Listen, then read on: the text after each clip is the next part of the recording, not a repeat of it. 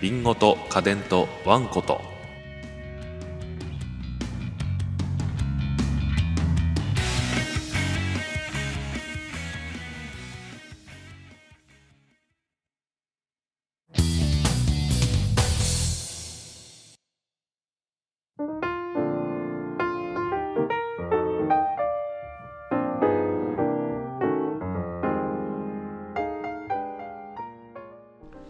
それでは前編でお話ししました通り、後編は iPad mini を話題にお送りします。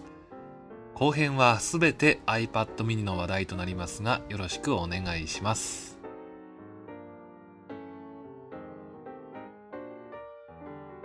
2012年 iPhone 5 の発表に遅れること1ヶ月、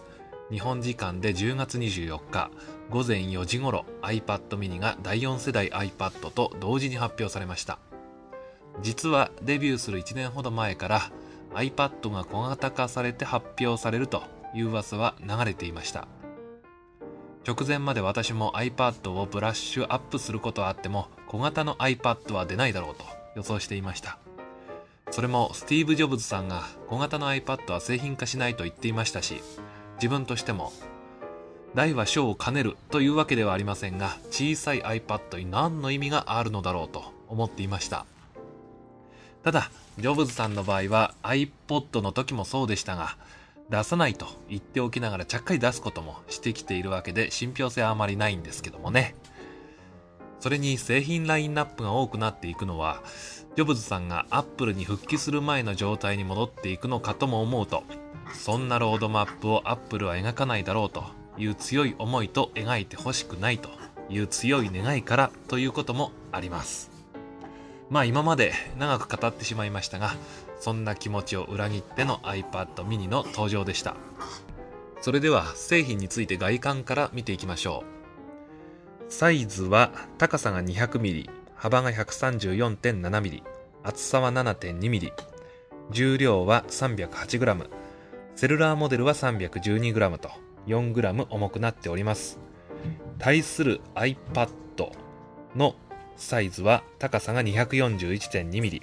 幅が 185.7mm、厚さは 9.4mm、重量は 652g、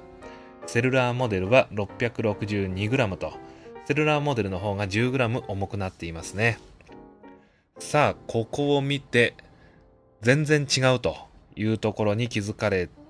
てるかと思います。もう皆さん iPad mini を、店頭やね、それから友人が、お持ちになってるところを見たりしてね、その小ささとかその軽さっていうのはもうご存知の通りだとは思うんですけれども、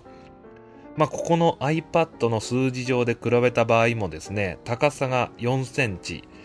小さくなっており、また幅も5センチ小さくなっており、厚みも約2ミリ小さくなっていますね。そしてその小ささの恩恵からか、重量も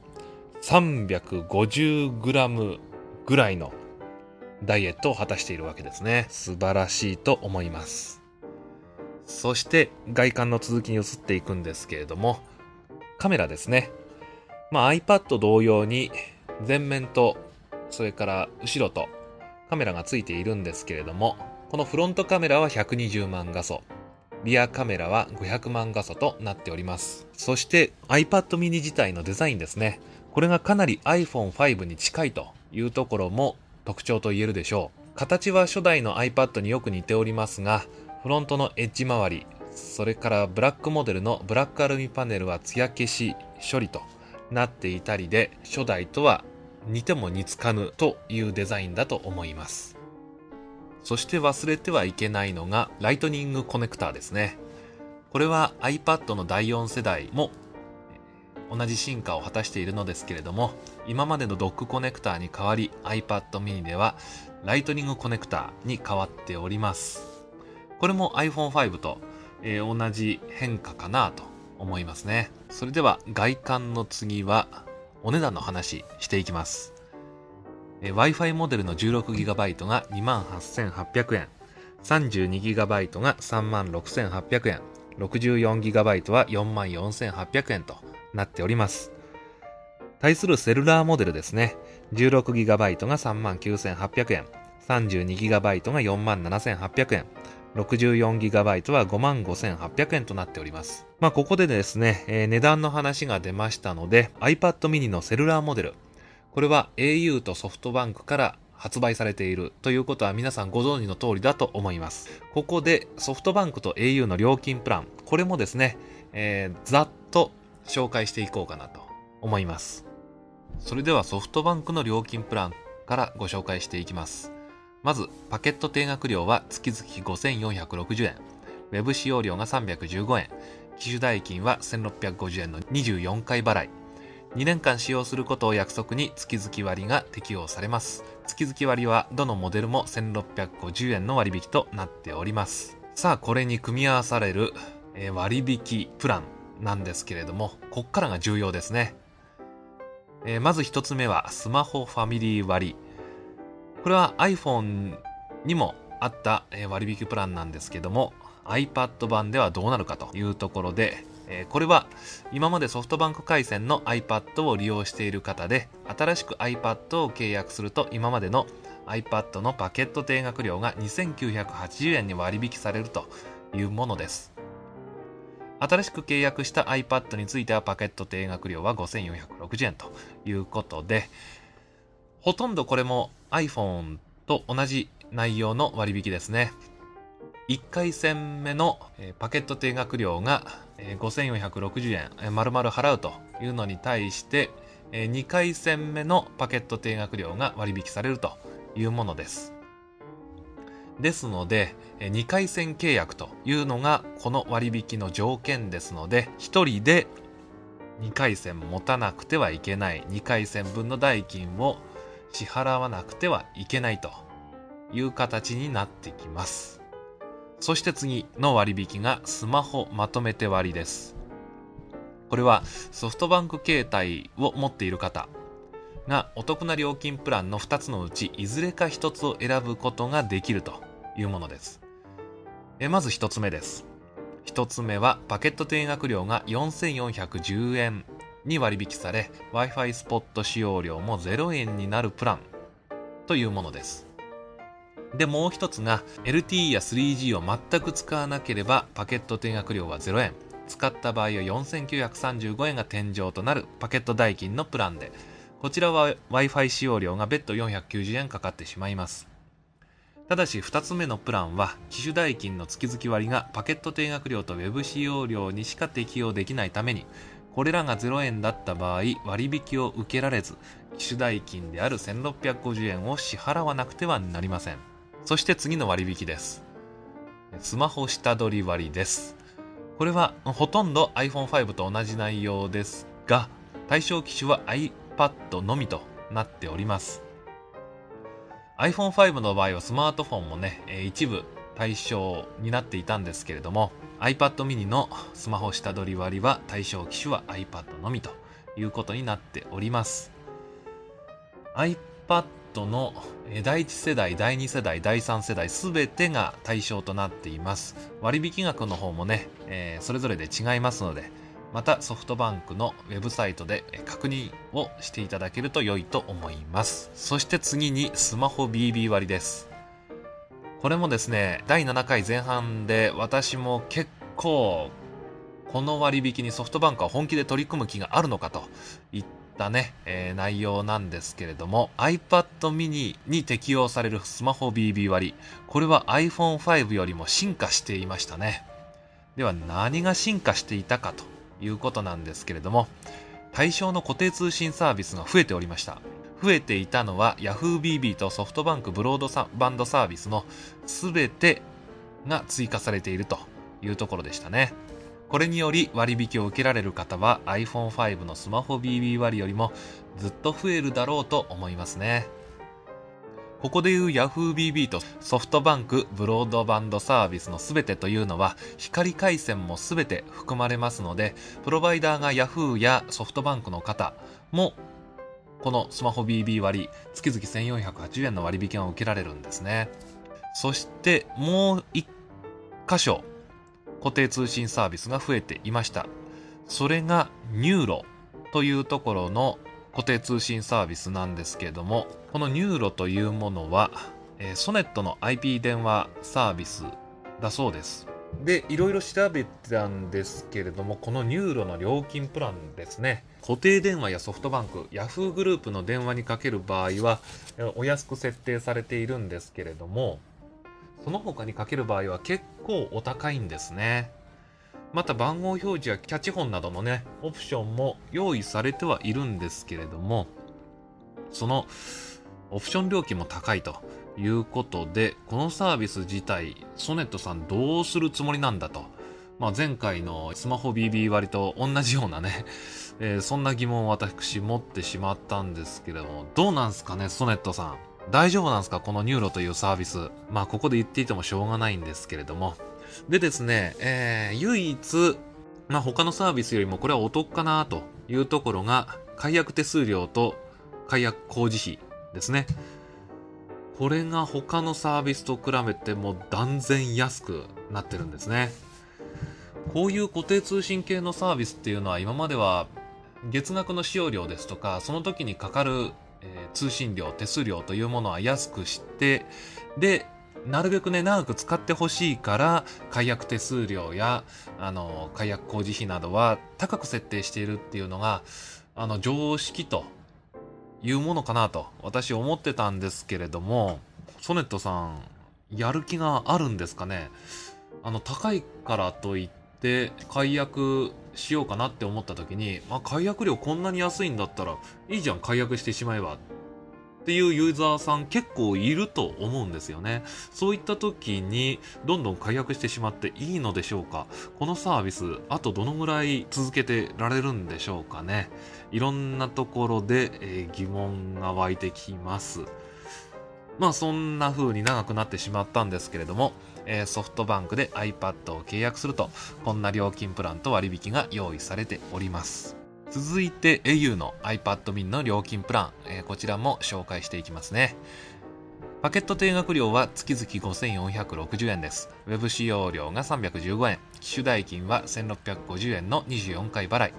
2年間使用することを約束に月々割が適用されます。月々割はどのモデルも1650円です。ここまではソフトバンクと同じかなと思うんですが、ではその次に au では割引というよりも料金プランをいくつか設定しているというやり方なんですね。まず一つ目、ゼロスタート定額キャンペーン。これはどんなものかと言いますと、 au のスマホか iPhone をお持ちの方で基本使用料が0円から始まるよというものですね。天井は4980円です。ウェブ使用料も使った額に合わせ0円から315円となっています。ウェブ使用料の場合は0円か315円どちらかなんですけれどもね、これに機種代金の1650円と au Wi-Fi スポット使用料の490円が追加され、月額利用料となるプラン。そして次のプラン、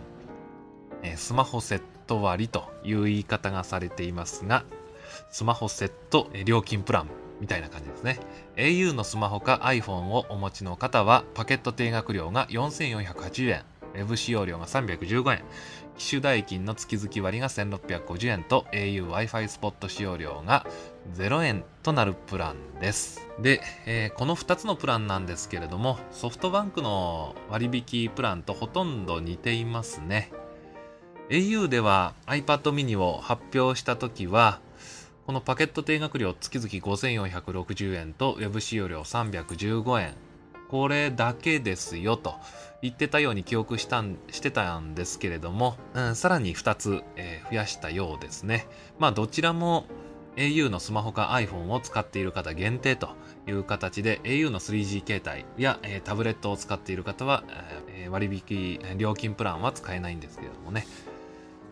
そして au 最強の割引スマートバリュー、これもね iPad mini にも使えます。割引の対象は通信料とウェブ使用料と au Wi-Fi スポットのみです。ですので、このスマートバリューを使う場合、通信料が0円となってしまった場合は1480円丸々の割引が使えなくなってしまうんですね。うまみが減ってしまうためね、皆さんご注意くださいというところです。ここまで長くなってしまいましたが iPad mini の料金プランご紹介いたしました。それでは次は、iPad mini の内面、こちらに話を移していきたいと思います。まず用意される容量、これは 16GB、32GB、64GB の3種類で iPhone 5と同じですね。そして、どんなワイヤレス方式が使えるのか、これは iPhone 5と同じで 802.11 の ABGN、こちらの Wi-Fi が使えます。また 11N については 2.4GHz と 5GHz の両方に対応しております。Bluetooth は 4.0 に対応しておりますね。そしてセルラーモデル、こちらはソフトバンクのモデルから紹介しますね。ソフトバンクのモデルでは850と900、1800、1900MHz の 3G の電波が使えます。またそれに合わせて LTE も使うことができます。 CM でも WLTE なんてね、CM今終わってしまったかもしれないんですけれども、ちょっと前までやっていましたね。続いて au のセルラーモデルの通信方式、これは800と1900と 2100MHz に対応しております。そしてソフトバンク au 両方のモデルともね、Wi-Fi の機能については Wi-Fi モデルと同じように対応しております。続いてディスプレイ、ディスプレイはIPS 液晶の 7.9 インチ LED バックライト、マルチタッチディスプレイが搭載されています。さあこれ一体どんなディスプレイかと言いますと、ざっくり言いますと iPad 2、こちらがですね 10.1 インチの IPS テクノロジー搭載の LED バックライトマルチタッチディスプレイなんですけれども、この iPad 2のディスプレイが 7.9 インチに縮まったものと考えてもらえると、想像通りになるかなと思います。そして解像度は 1024×768 の 163ppi という数字ですね。コーティングもね、対指紋性発油コーティングがされておりますので、よく市販されているフィルムなどつけなくても結構いい感じでね、指を滑らせて操作することができますよ。そして心臓部の話に行きます。心臓部はですね、デュアルコア A5 チップというものが搭載されております。こちらクロック周波数は 1GHz、 メモリは 512MB です。ということでですね、このチップ iPad 2のものとまるで一緒なんですね。カメラ性能いってみましょう。それではフロントカメラからです。120万画素のカメラ、そして 720p の HD 動画撮影ができます。またこのカメラを使って FaceTime もできます。顔検出機能もついております。裏面のカメラ、これは先ほども申しました通り500万画素、そしてオートフォーカス機能がついております。前面と同じように顔検出もついております。そしてレンズなんですけれども iPhone 5と同じように5枚構成のレンズとなっております。ですので F 値が 2.4 という比較的明るいねレンズがついております。前面のカメラのレンズとは違うようですね。そしてビデオ撮影どんなものができるのかと言いますと、これは裏面のカメラを中心に話をしていきますが 1080p のフル HD のビデオ撮影ができます。手ブレ補正もついております。顔検出もついております。そんな形でですね、ビデオ撮影一つ撮ってもまるでホームビデオカメラと、そこまでの、機能には追いつけないかもしれませんが、そのホームビデオカメラ基本として持っている機能は iPad mini にも搭載されております。それではバッテリーの話いきますね。バッテリーなんですけれども iPad mini のバッテリー容量は 6750mAh ということでですね、最近ではモバイルバッテリーでね、外部バッテリーが結構話題になることも多いんですけれども iPad mini をフル充電するためにはこれ以上の容量を持ったモバイルバッテリーが必要ですよということですね。じゃあどのぐらいこのバッテリー持つのかと言いますと、まず Wi-Fi 環境でインターネットを使ったりビデオを再生したりオーディオ再生するのは合わせて最大10時間ということです。そして LTE および 3G を使ってインターネットを利用した場合は最大9時間利用できるということですね。 LTE を使った状態でも iPad mini のバッテリーは結構持つというところが、この数字から分かってきます。それでこのバッテリーに関してなんですけれども、さっきもねモバイルバッテリーの話少ししたんですけれども、この iPad mini を充電する際にですね、この付属にiPhone と同じ USB のアダプターが付属してくるんですけれども、より早く充電したいといった場合にはですね、 iPad に付属のアダプター、お持ちの方もいればそうでない方もいると思うんですけれども、あれを使うとですね割合早く充電できるようですね。iPad 用の大きい USB アダプター、あれは出力が 2.1 アンペアだったかな、ついていたと思いますので、対してですねこの iPad mini に付属してくる USB のアダプター、こちらは 500mAh から1アンペアの出力だったと思いますので、iPhone と同じ形状ですからね。ですので、割と、充電もですね長い時間がかかってしまいます。ですので市販されているね USB アダプターで 2A 以上のもの、こちらを使いますと割合早く充電もできると思います。またね、充電する際には、検討の余地もあるのかなと、そんな風に思います。そして入出力ですが、この iPad という製品には入出力コネクターというものは2個しかございません。1つは充電するためのライトニングコネクター、そしてもう1つが 3.5mm のステレオヘッドホンミニジャックということです。小さいものを挙げれば内蔵のスピーカー、それからマイクということになるんですけれども、 iPad にデータを入力出力する際にはこのライトニングコネクターを使うか、それかヘッドフォンミニジャックを使うか、どちらかとなってきます。そしてセルラーモデルの方では、ご存知の通りナノシムのトレイがね、横の方についております。そしてセンサー、どんなものがあるのかと言いますと、三軸ジャイロセンサー、それから加速度センサー、環境光センサーと、ついております。三軸ジャイロはですね、これはiPad を持って、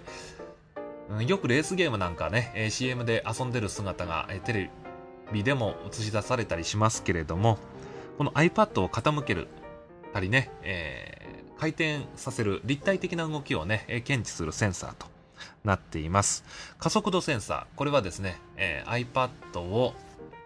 移動した時にどのくらい移動したかというものが分かるセンサーですね。環境光センサー、これは iPad のディスプレイの照明の強さを自動にした時に、このセンサーによって、自動で明るくなったり暗くなったりできるわけですね。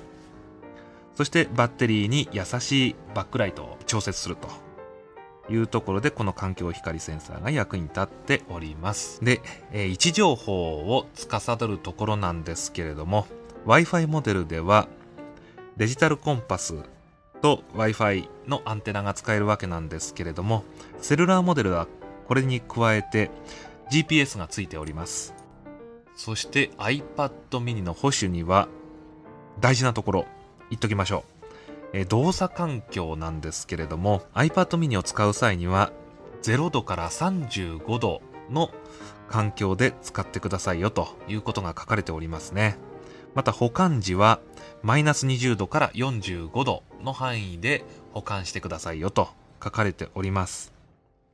そして湿度は 5% から 95% の間で、その環境で使ってくださいと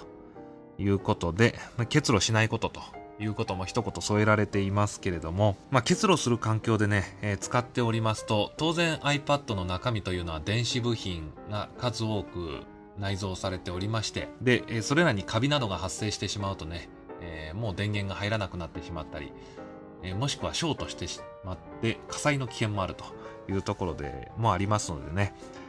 こちらの動作環境、これも注意していただきたいなと思うところです。でも環境の温度が0度から35度ということで、日本の夏、去年割と暑かったように記憶してるんですけれども、35度以上の場合 iPad 使えないということになってしまうんですかね。ちょっと今年の日本の夏に心配してしまいますね。そして、同梱物なんですけれども、先ほど申しました通り USB の電源アダプター、それとライトニングケーブルが一つついてきます。このライトニングケーブルはUSB に刺さる方ですね。以上 iPad の中身についてお伝えをしました。それでは本家 iPad の違いについて、こちらもね、先ほどから軽く比べちゃったりしてますけれども、改めていきたいと思います。まずは大きさと重さですね。これが最大の違いです。これが違うから iPad mini を持ち運べるシーンというのもぐっと増えてきたということですよね。よくニュースなんかでも見るんですけれども、街行く女性がですね、iPad mini を持ち歩くシーンというのが増えたという記事を読みまして、いや iPad の人気もここまで来たかと思いましたね。カバンにさっと入れて、そしてさっと取り出して使えるというところが、この iPad mini の最大の特徴ですよね。そして iPad には搭載されてないステレオスピーカーが搭載されているというのも、これもそんなに大きなトピックではないんですけれども、私としては大きい特徴の一つじゃないかなと、そんな風に思います。そしてね、この小ささ、軽さ、画面の小ささというのもあるんですけれども、この形をしておきながら心臓部は iPad の第2世代のものと同じということでね、動作の方も非常にスムーズですね。私もガレージバンドとか、それから iMovie など動かしてみたんですけれども、むしろ iPad 2よりも軽快に走ったんじゃないかなと思えるぐらいでした。この iPad mini が発表された時にいろんなところからね、言われていたことなんですけれども、ディスプレイ、このディスプレイがレティナディスプレイではないというところが、いろんなね、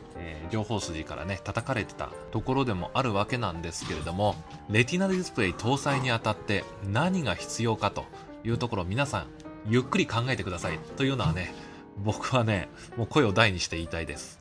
今ここね、iPad の違いについてということで話を進めてるんですけれども、対する本家のレティナディスプレイを搭載した iPad、 こちらのバッテリー容量いくつなのかということでね、私調べました。11,500mAh のバッテリーが積まれているんですね。そしてこのバッテリーの持ちなんですけれども、 iPad mini と変わらず、Wi-Fi 環境で、動画、音楽、それからウェブを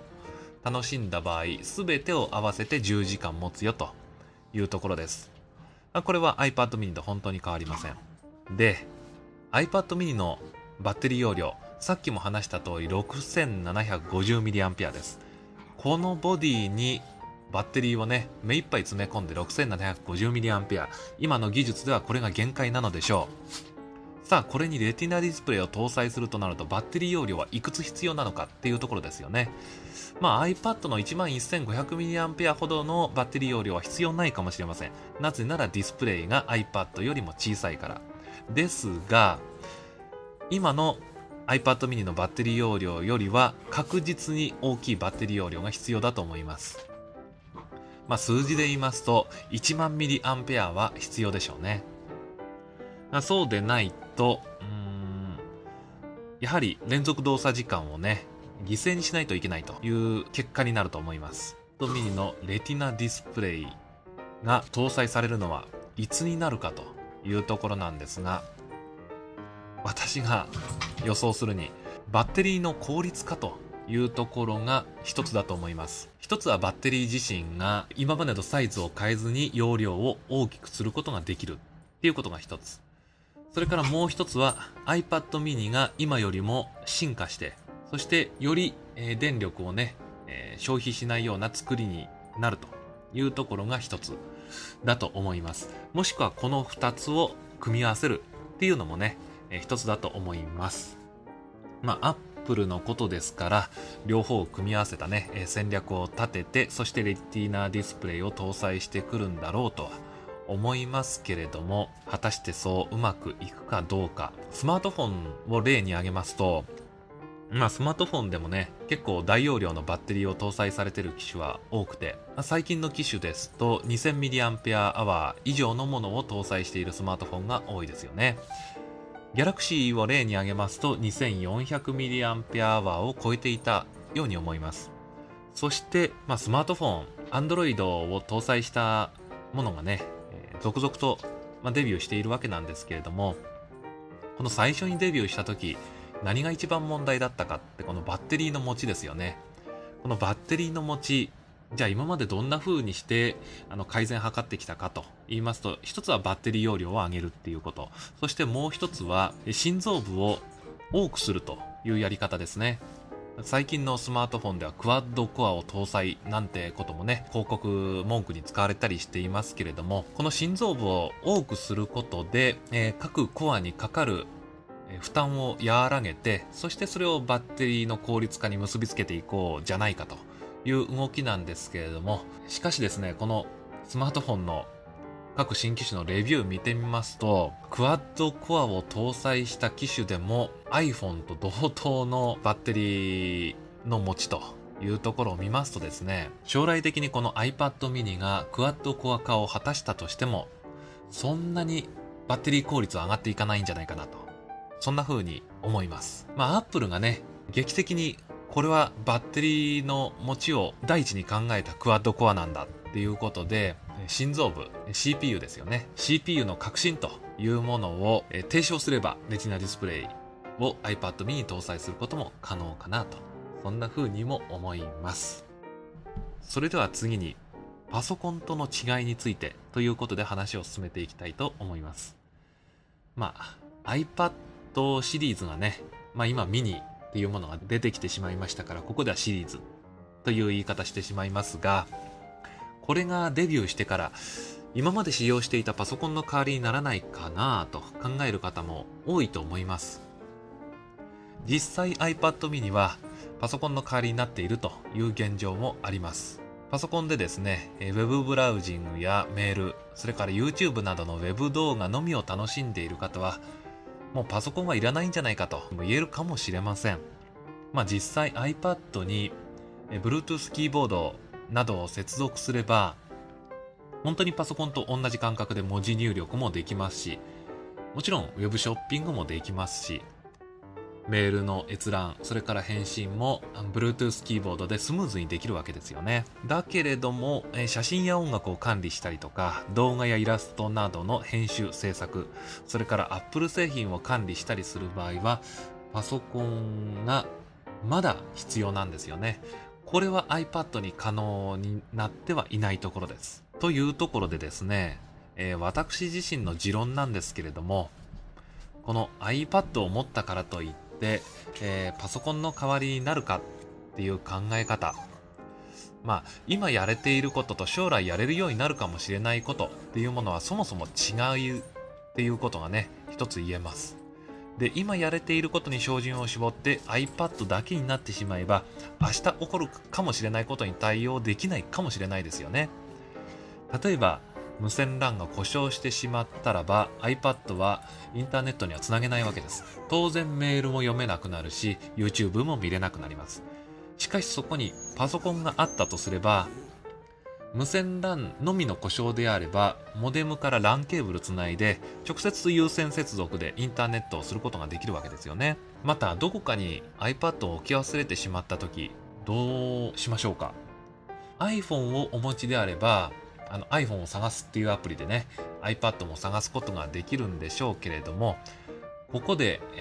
携帯は別のスマートフォンや3G 携帯をお持ちの方の場合ですと、パソコンがないとですね、 iPad をどこに忘れたかもわからないということなんですね。 iPad の電源さえ入っていれば、パソコンで Apple のサイトに飛んで、そこで、iPhone を探すっていうメニューがありますのでね、そこから iPad を探すことができるんですね。しかしパソコンがないとそれもできないということで、家になければ漫画喫茶を使うという手もあるんですけれども、その他にもね、先ほど言ったように何かを作りたくなった時なんかにね、iPad だけではどうしようもない場合というのもあります。いろいろなパターンが考えられると思うんですね。そこで iPad、 それじゃあどんな風に活用していくかっていうところなんですけれども、パソコンとは全く別物として考えるというのが、私の持論です。とりあえずパソコンを母艦とすることで、買ったばかりの iPad に動画や音楽やポッドキャストなどを保存することができますし、そしてね、万が一のための、全てのバックアップを取ることもできます。それだけでね、iPadをすでに外に持ち運べる状態にできるんですよね。アプリなどをダウンロードしなくても、Apple ID の登録は必要なんですけれどもね、いろいろね、アプリの操作とか覚えなくても、それだけで iPad をね、外に持ち運んで、そしてネットにつなげて、それから動画を楽しんで、必要な時には音楽を鳴らしてみるっていうこともできるんですよね。写真のね、閲覧というのにも iPad 有効にも使えます。いろいろなアプリを駆使すれば、確かにパソコンに近い状態にもできるんですけれども、手軽に簡単に楽しい、そしてかっこいいのが iPad mini ではないでしょうか。ぜひね、パソコンと一緒に iPad mini も楽しんでいただけるといいんじゃないのかなと、そんな風に思います。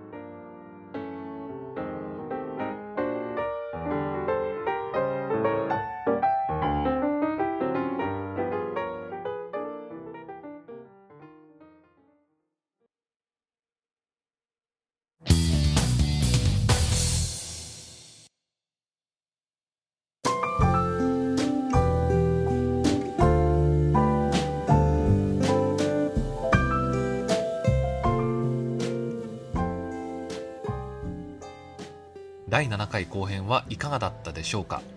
すでに発売されて半年が経過してしまった iPad mini、 これをですね、わざわざ取り上げたのは実は理由があるんですね。それはもちろん私が Apple 製品が好きだからということもあるんですけれども、それ以外にも自分の家族が iPad mini を愛用しているので取り上げようと思ったのが、これが第一の理由です。今年に入ってから使い出したわけなんですけれども、それまではパソコンを主にネットやメールに使っておりました。それが iPad mini にそっくりそのまま変わってしまって、パソコンの出番がかなり減ってしまっているんですよね。ここに iPad mini の面白さと、これからのものの使い方の面白さがあるなと思いまして、今回第7回後編ということで、丸々 iPad mini の話題で取り上げたというところです。これから iPad mini を買おうかなと思っている方、大勢いるかと思います。この第7回後編が参考の一つにでもなれば幸いです。そして第8回はどうするか、現在試案中なんですけれども、また3本の柱に戻ってですね、話していければと思っております。ひょっとしたら前編今度はワンコの話題でお送りするからもしれませんね。それでは、リンゴと家電とワンコと第8回でお会いしましょう。